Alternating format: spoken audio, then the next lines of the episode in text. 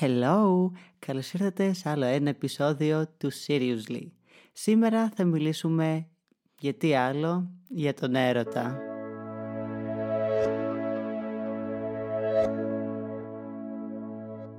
Το σημερινό θέμα είναι ένα πάρα πολύ προσωπικό θέμα και είναι, ρε παιδί μου, πολύ ανοιχτό. Δεν είναι συγκεκριμένα για την ερωτική σχέση που έχει με ένα συγκεκριμένο άτομο.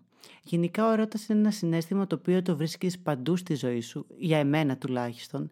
Έχω ερωτευτεί πολλές φορές στη ζωή μου, έχω μείνει ερωτευμένος για πολύ καιρό στη ζωή μου είναι ένα συνέστημα στην ουσία το οποίο σου δημιουργεί και άλλα συναισθήματα, σου προκαλεί και σου φέρνει και άλλα πάρα πολλά που δεν το περιμένεις κιόλας. Γενικά, εμένα ο έρωτας εμφανίστηκε στη ζωή μου από πολύ μικρή ηλικία και αυτό ήταν με τη μουσική. Πάντα στο σπίτι υπήρχε μουσική, ο μπαμπάς μου μουσική τα μεσημέρια, τα βράδια, όταν διάβαζε βιβλίο, στο αμάξι, ακόμα και στην κηδεία του πατέρα μου είχαμε παίξει μουσική γιατί δεν αποχωριζόταν τη μουσική ποτέ στη ζωή του. Και ήταν ένα πράγμα το οποίο μας είχε ζητήσει ο ίδιος όταν τυχόν γίνει, έρθει αυτή η μέρα να παιχτεί ένα συγκεκριμένο τραγούδι στην συνάντηση αυτή που θα είχαμε και ήταν κάτι πάρα πολύ όμορφο για μένα, να σας πω την αλήθεια, γιατί είμαι στενά συνδεδεμένος με τη μουσική. Ε, την αγαπώ, είναι ένα μέρος της ζωής μου, είναι ένα κομμάτι δικό μου και μ' αρέσει να δημιουργώ μέσα από αυτή, μ' αρέσει να εκφράζομαι μέσα από αυτή. Νιώθω ερωτευμένος όταν δημιουργώ μουσική. Νιώθω αυτή την, αυτό το συνέστημα το ότι είσαι μουδιασμένος και ταξιδεύεις και σε πάει αυτό μόνο το όπου είναι. Γιατί έτσι είναι ο έρωτας, είναι απρόβλεπτος. Δεν ξέρεις πού θα σου πάει, τι θα σου προξενήσει, δεν ξέρεις τι βλέπεις μπροστά σου, δεν ξέρεις πώς νιώθεις. Απλά νιώθεις ένα τρομερό συνέστημα μέσα σου. Ρώτησα τώρα πριν λίγο μία φίλη μου που ήμασταν μαζί, που μου είχε πει για ένα άτομο το οποίο ήταν ερωτευμένο μαζί του και τη ρώτησα διάφορα πράγματα για τον έρωτα. Για παράδειγμα, να μου πει ένα τραγούδι το οποίο είναι συνδεμένο με τον έρωτα. Μου είπε ένα τοπίο, μου είπε ένα χρώμα, μου είπε μια εποχή, μου είπε. Αλλά δεν μου είπε καθόλου το πώς νιώθεις, το πώς να το περιγράψεις με λέξεις.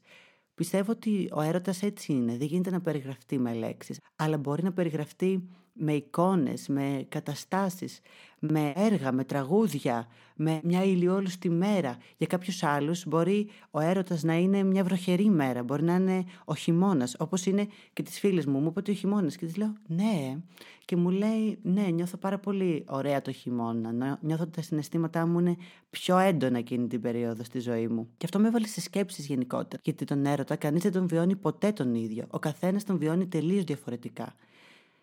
Έτσι με τη μουσική κι εγώ δεν έχω αυτή την ε, τρομερή μανία να ξυπνήσω να παίξω στο πιάνο, να κάνω το ένα το άλλο. Έρχεται από μόνο του πολλές φορές και μου δημιουργεί μια έμπνευση. Νιώθω ότι αγαπάω και αγαπιέμαι μέσα από τη μουσική. Το ξέρω ότι ακούγεται κάπως παράξενο, αλλά έτσι είναι. Είναι ένα συνέστημα το οποίο όντως δεν μπορείς να το περιγράψεις.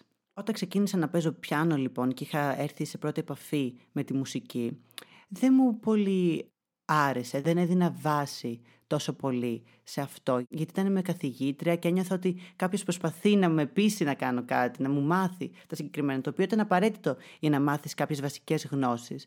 Αλλά τώρα νιώθω πιο ελεύθερος στη μουσική. Τώρα που κάθομαι μόνος μου στο πιάνο, δημιουργώ διάφορα κομμάτια από το μυαλό μου, γράφω στίχους και νιώθω ότι περνάω μέσα από μία μίξη συναισθημάτων, η οποία μόνο η μουσική μπορεί να μου τη βγάλει. Γι' αυτό νιώθω ότι είμαι ερωτευμένος μέσα από αυτή, ότι όλα τα συναισθήματά μου μπορώ να τα μεταφέρω μέσα από νότες, μέσα από λέξεις, οι οποίες μπορεί πολλές φορές να μην βγάζουν νόημα, αλλά ο συνδυασμός της μουσικής με την έκφραση θα σου βγάλει πάρα πολλά συναισθήματα, τα οποία εσύ μπορείς να μην τα αντιλαμβάνεις εκείνη τη στιγμή. Αλλά πολλοί κόσμος έρχεται σε επαφή με αυτά και νιώθει ότι τα συναισθήματά του βρίσκουν μια ανταπόκριση. Πολλά άτομα μπορούν να ταυτιστούν μέσα από τη μουσική. Α πούμε, για παράδειγμα, εγώ όταν είχα μια σχέση τέλος πάντων και ένιωθα πάρα πολύ χάλια, πράγμα, ας πούμε, διάφορα πράγματα με τη συγκεκριμένη σχέση. Άκουγα μουσική και ε, ενώ ήμουν ερωτευμένος με το συγκεκριμένο άτομο, όταν άκουγα τη μουσική ένιωθα πιο έντονα τα συναισθήματα. Ένιωθα ότι αυτά που τραγούδαγε συγκεκριμένη τέλος πάντων η Λάννα Ρέι, τα βίωνα κι εγώ. Και ε, ερχόμουν σε μια ε, ταύτιση μαζί της. Ένιωθα το παραμύθι, έκλεινα τα μάτια μου και με ταξίδευε. Και ήταν αυτό, το ταξίδι ο έρωτας. Και αφού ανεφέραμε και το συγκεκριμένο άτομο, εγώ πρώτη φορά ερωτεύτηκα άνθρωπο στα 16 μου, μπορώ να πω. Και πιστεύω ότι ο έρωτας δεν συμβαίνει κατευθείαν. Τουλάχιστον εγώ δεν πιστεύω στον έρωτα με την πρώτη ματιά.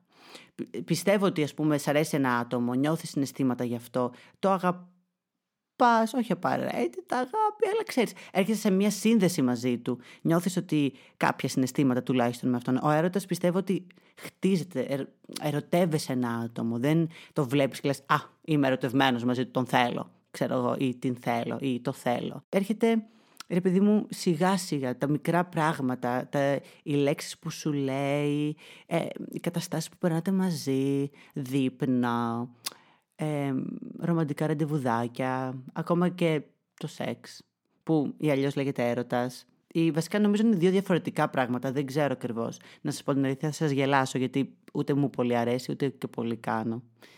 Κλαίω. Αλλά ναι, εμένα πρώτη φορά μου είχε έρθει ο έρωτας στα 16 μου με 17, στα 17 μου τέλος πάντων, στην πρώτη ηλικία, όταν είχα γνωρίσει ένα άτομο το οποίο όταν το γνώρισα έλεγα ότι εντάξει αυτό είναι το άλλο μου μισό, ότι θα το παντρευτώ και ακόμα αυτά πιστεύω γενικότερα στο μυαλό μου ότι σε πολλά πολλά χρόνια θα καταλήξω με το συγκεκριμένο άτομο, θα είμαστε παντρεμένοι, θα έχουμε παιδιά και θα ζούμε μόνοι μας στα εξωτικά κάπου τέλος πάντων, όχι πάντα στην Ελλάδα, αλλά θα είμαστε κάπου απομονωμένοι για πάντα παντρεμένοι μαζί. Είναι ένα συνέστημα το οποίο εγώ το είχα περάσει πολύ δύσκολα, να σας πω την αλήθεια. Ξεκίνησε ωραία μεν, είχαμε πάρα πολλές ωραίες εμπειρίες, πάρα πολύ ωραίες στιγμές μαζί και νιώθα όλο και συνέχεια, όλο και συνέχεια ότι έρχομαι πιο κοντά με αυτό το άτομο και αρχίζω και το γνωρίζω περισσότερο. Παρ' όλα αυτά, είναι που θα βρεις το σημείο το οποίο θα πεις stop, γιατί όταν αρχίζεις και γνωρίζεις ένα άτομο και νιώθεις ότι είσαι το ίδιο άτομο με τον άλλον, χάνεις λίγο την επαφή με την πραγματικότητα, με το ποιον έχεις απέναντί σου. Όταν, ρε παιδί μου, αρχίζεις και το νιώθεις τον άνθρωπό σου, είναι πολύ καλά. Αλλά όταν αρχίζεις και νιώθεις ότι κοιτάζεις τον καθρέφτη, νομίζω εκεί πέρα κάπου χάνεται το συνέστημα του έρωτα. Ότι έχεις συνηθίσει πάρα πολύ. Δεν ξέρω αυτό αν βγάζει νόημα, αλλά πιστεύω ότι είναι πολλές φορές οι περιπτώσεις που κάποιος σταματάει να ερωτεύεται, αλλά εξακολουθείς να αγαπάς το άλλο το άτομο. Θεωρώ ότι γίνεται να αγαπάς ένα άτομο, αλλά να μείνεις ερωτευμένος μαζί του. Ο έρωτας είναι ένα συνέστημα το οποίο εμφανίζεται στην αρχή, μπορεί να φύγει, αλλά μετά ξαναέρχεται.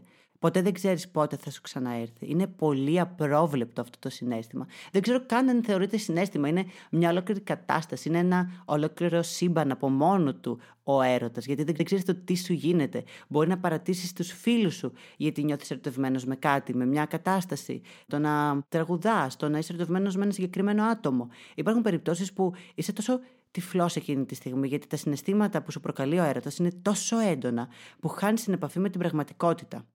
Έτσι, θεωρώ ότι μπορεί να είσαι ερωτευμένος με ένα άτομο και να το αγαπάς, αλλά όταν φύγει ο έρωτας, δεν σταματάει το γεγονός ότι τον αγαπάς. Γιατί ο, ο έρωτας νομίζω συνεπάγεται κιόλας και με τον ενθουσιασμό. Είναι ένα συνέστημα το οποίο είναι αυτό, το, η έκρηξη χρωμάτων, είναι οι σερπατίνες, είναι οι πεταλούδες στο στομάχι. Αλλά ο, ο ενθουσιασμός δεν μπορεί να κρατήσει για πάντα.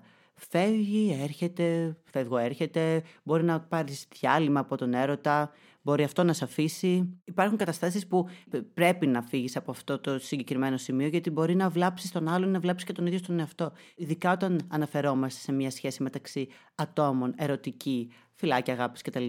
Όταν είσαι φουλ ερωτευμένος, μπορεί να πληγωθείς πάρα πολύ εύκολα, να πληγώσεις και το άλλο το άτομο. Γιατί όταν τα συναισθήματα δεν ανταποκρίνονται μεταξύ τους, δεν είναι και το άλλο άτομο ερωτευμένο μαζί σου ή μπορεί για κάποια στιγμή της ζωής του να μην νιώθει, ξέρεις, αυτό το συνέστημα του να είναι ερωτευμένος full, μπορεί όχι μόνο να πληγώσει τον εαυτό σου, γιατί τα συναισθήματά σου δεν έχουν την κατάλληλη ανταπόκριση, αλλά μπορεί να πληγώσεις και τον άλλον απέναντί σου, να το προσπαθήσεις τόσο πολύ να τον πείσει ότι είναι και αυτός ερωτευμένος μαζί σου, που στην τελική θα κάνετε κακό και στους δύο και θα είναι μια κατάσταση η οποία ξαφνικά θα χαθεί ο έρωτας και από τους δύο. Με μια άσχημη κατάληξη, με μια θλίψη, με κλάματα, με το να κάθεσαι να ακούς Lana Del Rey στις 4 στο χάραμα και να είσαι έτοιμος να, ξέρω εγώ, να κοιμηθείς και να κλαις μέχρι να πέσεις για ύπνο και να κλαις ακόμα και στον ύπνο σου.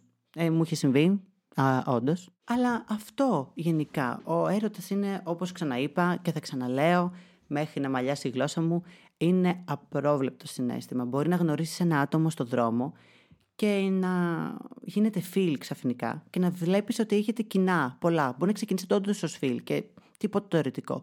Και ξαφνικά να αρχίσεις να τον ερωτεύεσαι. Τα πράγματα αυτά, τα οποία μπορεί να μην είναι απαραίτητα πράγματα τα οποία θα έκανες εσύ, αλλά πράγματα τα οποία εσένα σου προκαλούν αυτό το συνέστημα, τον ενθουσιασμό και τον έρωτα. Γιατί έχω πάρα πολλούς φίλους που έχουμε πάρα πολλά κοινά και άτομα τα οποία είναι του γούστου μου μεν, αλλά εντάξει, δεν μου έχει δημιουργηθεί αυτό το συνέστημα του έρωτα μόνο και μόνο επειδή κάνουν παρόμοια πράγματα με μένα. Αυτό είναι ότι γενικά ο έρωτας συμβαίνει πολλές φορές με τελείως αντίθετα πράγματα που κάνεις εσύ. Εμένα μου έχει συμβεί με ένα άτομο το οποίο είχε ακριβώς τις αντίθετες απόψεις σε πάρα πολλά πράγματα. Είχε ακριβώς πολύ διαφορετική ζωή από εμένα. Δεν είχε τίποτα κοινό η δικιά μου ζωή με τη δική του. Του ανθρώπου, ναι, αλλά έτυχε να το ερωτευτώ. Και βασικά το περίμενα ότι θα το ερωτευόμουν εκείνο το άτομο από την πρώτη στιγμή που το είδα, γιατί ε, μου είχε δημιουργήσει ένα πολύ παράξενο συνέστημα. Γιατί όταν σου έρθει ο έρωτας, θα τον καταλάβεις κατευθείαν. Θα νιώσεις αυτό το ότι κάτι έρχεται στη ζωή σου, κάτι βλέπεις αυτό το άτομο. Άστρα στα μάτια του είναι, πιτηρίδε στα μαλλιά. Κάτι είναι τέλος πάντων που θα δώσει ένα στοιχείο και θα σου πει, φίλε, μάλλον θα ερωτευτείς εσύ. Δεν ξέρω, ακούγομαι σαν γριά, πιστεύετε, ή ακούγομαι σαν ένας πολύ μεγάλος σε ηλικία παππούς που είναι στο 1% της μπαταρίας του και έχει μάθει πάρα πολλά πράγματα από τη ζωή και τα συζητάει τώρα μαζί σας. Πείτε μου λίγο, γιατί φοβάμαι ότι κάπως έτσι ακούγομαι. Δεν ξέρω γενικά. Πιστεύω ότι δεν χρειάζεται να είσαι και πολύ μεγάλος ηλικία για να μιλήσεις για τον έρωτα. Τουλάχιστον εγώ τώρα που είμαι 20 χρονών, μιλάω για τον έρωτα για αυτό που έχω ζήσει εγώ αυτή τη στιγμή. Πιστεύω ότι μπορεί να ξαναρωτηθώ κι άλλο άτομο. Όχι όμως έτσι όπως το είχα ζήσει, γιατί ήταν το η πρώτη μου επαφή με τον έρωτα. Ήταν κάτι πάρα πολύ έντονο. Είχαμε περάσει μοναδικές στιγμές μαζί, οι οποίες το πιστεύω ότι δεν θα ζήσω ποτέ ξανά με κάποιο άλλο άτομο. Μου είχε σταθεί στις πιο δύσκολες στιγμές της ζωής μου, οι οποίες ήταν όντως ε, πολύ καταθλιπτικές, να σας πω την αλήθεια. Έχουμε περάσει πάρα πολλά πράγματα, χαρές, λύπες, ενθουσιασμούς, αλλά έτσι νομίζω είναι ο έρωτας. Έχει όλο αυτό το πακέτο μέσα έχει να περνάτε και την κατάθλιψη μαζί, να κάθετε να κλαίτε για κοινά πράγματα ή να κάθετε ο άλλος να σου συμπαραστέκεται για το άλλο πράγμα που είσαι εσύ στεναχωρημένος, γιατί έτσι είναι, έτσι πάει. Θέλεις να ζει την κάθε μέρα, λες και είναι η καλύτερη του μέρα. Να ξυπνάς και να ξέρεις ότι αυτό το άτομο σήμερα ναι είναι χαρούμενο. Ή αν δεν είναι χαρούμενο, τουλάχιστον να το κάνεις εσύ, να προσπαθήσεις και άμα δεν γίνεται, και αυτό μέσα στη ζωή είναι. Δεν πειράζει ο άλλος που είσαι ερωτευμένος μαζί του να μην είναι καλά. Τουλάχιστον ξέρεις εσύ και ξέρει και το ίδιο το άτομο ότι είστε δίπλα ένας στον άλλον και είστε, ρε παιδί μου, ένα. Γιατί τα δύο άτομα τα οποία είναι ερωτευμένα μαζί είναι ένα στην ουσία. Είναι ένας εγκέφαλος, πιστεύω. Είναι ένα σώμα. Γενικά είναι η πρώτη φορά που μιλάω για την προσωπική μου ζωή. Αποφεύγω συνήθως να μιλάω για την προσωπική μου ζωή στο ίντερνετ και ειδικά για κάτι το οποίο θέλω να προστατέψω. Όταν έχεις κάτι τόσο πολύτιμο, θέλεις να κάνεις τα πάντα για να προστατεύσεις αυτή τη σχέση, το συγκεκριμένο άτομο, το συγκεκριμένο αντικείμενο, αυτή την κατάσταση. Και εμένα γενικά τα προσωπικά μου και κάποια σοβαρή σχέση που θα έχω με κάποιο άτομο, την θεωρώ άκρος πολύτιμη αυτή τη σχέση και δεν θέλω κανείς να τη διαβρώσει, κανείς να την πειράξει, κανείς να την ακουμπήσει. Και γενικότερα όταν είμαι σε μια σχέση είναι πάρα πολύ δύσκολο να είμαι σε επαφή με την πραγματικότητα, με τους φίλους μου. Δίνω πάρα πολύ προσοχή και έμφαση στο συγκεκριμένο άτομο. Ε, δεν ξέρω, είναι πάρα πολύ παράξενο. Αυτό ακριβώς προσπαθώ να εξηγήσω. Το ότι μπορεί να παραμιλήσεις κάποιον φίλος σου, χωρίς να το θέλεις βέβαια, μόνο και μόνο επειδή θέλεις να έχεις αυτό το πολύτιμο πραγματάκι που θεωρείται άνθρωπος δίπλα σου, να το προστατεύσεις, να το χαϊδέψεις τα μαλάκια, να το κάνεις γούτσου γούτσου στα μαγουλάκια. Είναι πάρα πολύ ωραίο και ε, cute όλο αυτό που συμβαίνει όταν είσαι ερωτευμένος. Δεν ξέρω, είναι ένα συνέστημα το οποίο, παιδιά, δεν πρέπει να το αποσκοπείς τουλάχιστον για κάποιο άτομο ότι θέλω να ερωτευτώ το συγκεκριμένο άτομο. Γιατί θα έρθει από μόνο του. Πάντα είχα στο μυαλό μου το συγκεκριμένο ρητό, το οποίο εγώ το έχω βγάλει, ότι όσο κυνηγάς ένα συγκεκριμένο συνέστημα, τόσο μακριά βρίσκεσαι από αυτό. Δεν ξέρω γιατί μου έχει κολλήσει αυτό στον εγκέφαλο. Πάντα το πιστεύω. Ειδικά όταν βλέπω ένα άτομο το οποίο το παίρνω στα σοβαρά όσον αφορά το ότι θέλω να έχω κάποιο μέλλον μαζί του. Δεν είναι εύκολο για μένα να το πω αυτό, αλλά το το λέω. Και είναι σπάνιες φορές που έχει συμβεί το συγκεκριμένο πράγμα. Το να θέλω να δω ένα άτομο σοβαρά, τουλάχιστον ερωτικά. Γιατί δεν είμαι ένα πάρα πολύ ερωτικό άτομο, να σας πω την αλήθεια. Η προσωπική μου ζωή και οι σχέσεις μου είναι μηδαμινές. Εντάξει, δεν έχω και πολλές σχέσεις, τριαδική σχέση για παράδειγμα. Ούτε μία σχέση βασικά. Αλλά ναι, αυτό προσπαθώ να εξηγήσω. Και ο τίτλος του συγκεκριμένου επεισοδίου είναι ότι θέλω να ερωτευτώ ξανά. Δεν σημαίνει ότι θέλω να ερωτευτώ ξανά ένα άτομο. Είναι το γεγονός ότι θέλω να ξαναπεράσω αυτές τις εμπειρίες. Όχι απαραίτητα να ερωτευτώ κάποιον, αυτό εννοώ. Ότι θέλω να ξαναπεράσω από αυτή την κατάσταση. Το ξέρω ότι ο τίτλος του επεισοδίου με αυτά που λέω αυτή τη στιγμή δεν έχουν καμία σχέση. Είναι αντίθετα, ξέρω εγώ, μεταξύ τους. Αλλά είναι πραγματικά κάτι τόσο το μαγικό όλη αυτή η κατάσταση το οποίο θέλω να ξανασυμβεί. Εντάξει, period. Παρ' όλα αυτά, εγώ είμαι ερωτευμένος αυτή τη στιγμή με την τέχνη μου. Με την ζωή βασικά. Μπορεί να είμαστε σε πάρα πολύ δύσκολες στιγμές αυτή τη στιγμή. Ως ανθρωπότητα, όλος ο κόσμος αυτή τη στιγμή υποφέρει. Αλλά πάμε λίγο και καλύτερα, βήμα-βήμα. Αλλά αυτή τη στιγμή νιώθω ερωτευμένος στη ζωή περισσότερο από ό,τι ήμουνα παλιά. Γιατί έχω ένα σχέδιο για το μέλλον μου. Βλέπω πράγματα τα οποία θέλω να κάνω και αρχίζω και τα ερωτεύομαι σιγά σιγά όσο στο κεφάλι μου υπάρχουν και δημιουργούνται εικόνες με το πώς θέλω να κάνω το ένα, θέλω να κάνω το άλλο, πώς θέλω να γυρίσω ένα βίντεο, πώς θέλω να δημιουργήσω μουσική, πώς θέλω να είναι οι βόλτες μου έξω, να ανακαλύψω καινούριους τόπους. Νομίζω αυτό είναι τόσο ερωτικό, όμορφο και γλυκό. Δεν ξέρω, νιώθω αυτό το ωραίο συνέστημα το ότι αυτά που δημιουργώ στο κεφάλι μου και είναι δικά μου, ότι τα ερωτεύομαι σιγά σιγά, το ότι νιώθω επιτέλους αυτοπεποίθηση και εμπιστοσύνη στον εαυτό μου να κάνω πράγματα και να αγκαλιάσω τη ζωή και να πάω μπροστά, νιώθω ότι είναι ένα συνέστημα τόσο έντονο όσο είναι ο έρωτας. Μπορεί μερικοί να μην το αποκαλούν καν έρωτα, αλλά εγώ αυτή τη στιγμή το νιώθω έρωτα για ζωή. Έρωτα να βγω έξω, να κάνω πράγματα, να δημιουργήσω, να αγκαλιάσω τη τέχνη μου, να πάω στο πιάνο να κάνω αυτό, αυτό και αυτό, να ανοίξω τον υπολογιστή μου και να οργανώσω ένα project το οποίο θέλω να το κάνω όπως και δίποτε. Ένα project το οποίο το είχα ως όραμα στο μυαλό μου και θέλω να το κάνω πραγματικότητα. Όταν κάνεις πραγματικότητα τα σχέδιά σου και εντάξει, δεν σε ενδιαφέρει ποια θα είναι η ανταπόκριση του κόσμου, αλλά η ανταπόκριση η δική σου προς το συγκεκριμένο πράγμα είναι θετική και είσαι τόσο χαρούμενος και θετικός με όλο αυτό που έχεις κάνει, επιβεβαιώνεσαι, νιώθεις μια αγκαλιά, όχι μόνο από τη ζωή, αλλά από τον ίδιο τον εαυτό, να αγκαλιά τον εαυτό σου και να λες «Wow, queen». Δεν ξέρω. Εντάξει, αυτό είπα μόλις τώρα. Τι να σας πω, ρε παιδιά. Ε, εντάξει. Νιώθω πάρα πολύ ωραία αυτόν τον καιρό. Νιώθω ότι αυτά που θέλω να κάνω είναι τόσο ωραία τουλάχιστον για εμένα και τον προορισμό που έχω στη ζωή μου, τουλάχιστον αυτή την περίοδο. Και είμαι πάρα πολύ χαρούμενος για να δω πώς θα τα φέρει η ζωή, το μέλλον και η μοίρα, την οποία την επιλέγω εγώ στην προκειμένη περίπτωση. Όταν σιγά σιγά αρχίζεις και πιάνεις τα πράγματα και αρχίζεις και δημιουργείς και βάζεις το ένα κάτω μετά το άλλο και βήμα-βήμα φτάνεις στο στόχο που έχεις βάλει στο κεφάλι σου, εσύ δημιουργείς τη μοίρα σου. Και αυτό είναι τόσο ωραίο συνέστημα που είναι σαν τον έρωτα ένα πράγμα. Το ότι έρχεσαι σε μία δεν θέλω να πω κορύφωση με αυτή την έννοια που πιστεύετε, αλλά μια κορύφωση συναισθηματική με, με τη ζωή και το σύμπαν. Γιατί πολλές φορές μπορεί να πούμε ότι είμαι χάλια ψυχολογικά, ότι η ζωή μου με μισή δεν θα καταφέρω τίποτα στο μέλλον.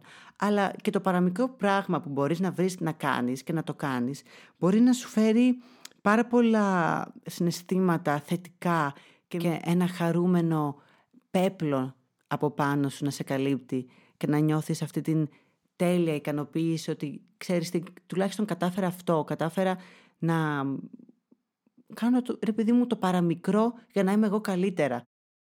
Γενικά να απολώ πάρα πολλές φορές στη ζωή μου τις στιγμές που ήμουν ερωτευμένος με διάφορα πράγματα γιατί βλέπω τον εαυτό μου τότε με, με άλλο μάτι προφανώς γιατί τώρα είμαι 20 και τότε ας πούμε και έξι μήνες πριν ήμουν άλλος άνθρωπος κάθε μέρα που περνάει γινόμαστε διαφορετικοί άνθρωποι. Έχουμε άλλα συναισθήματα, άλλες σκέψεις.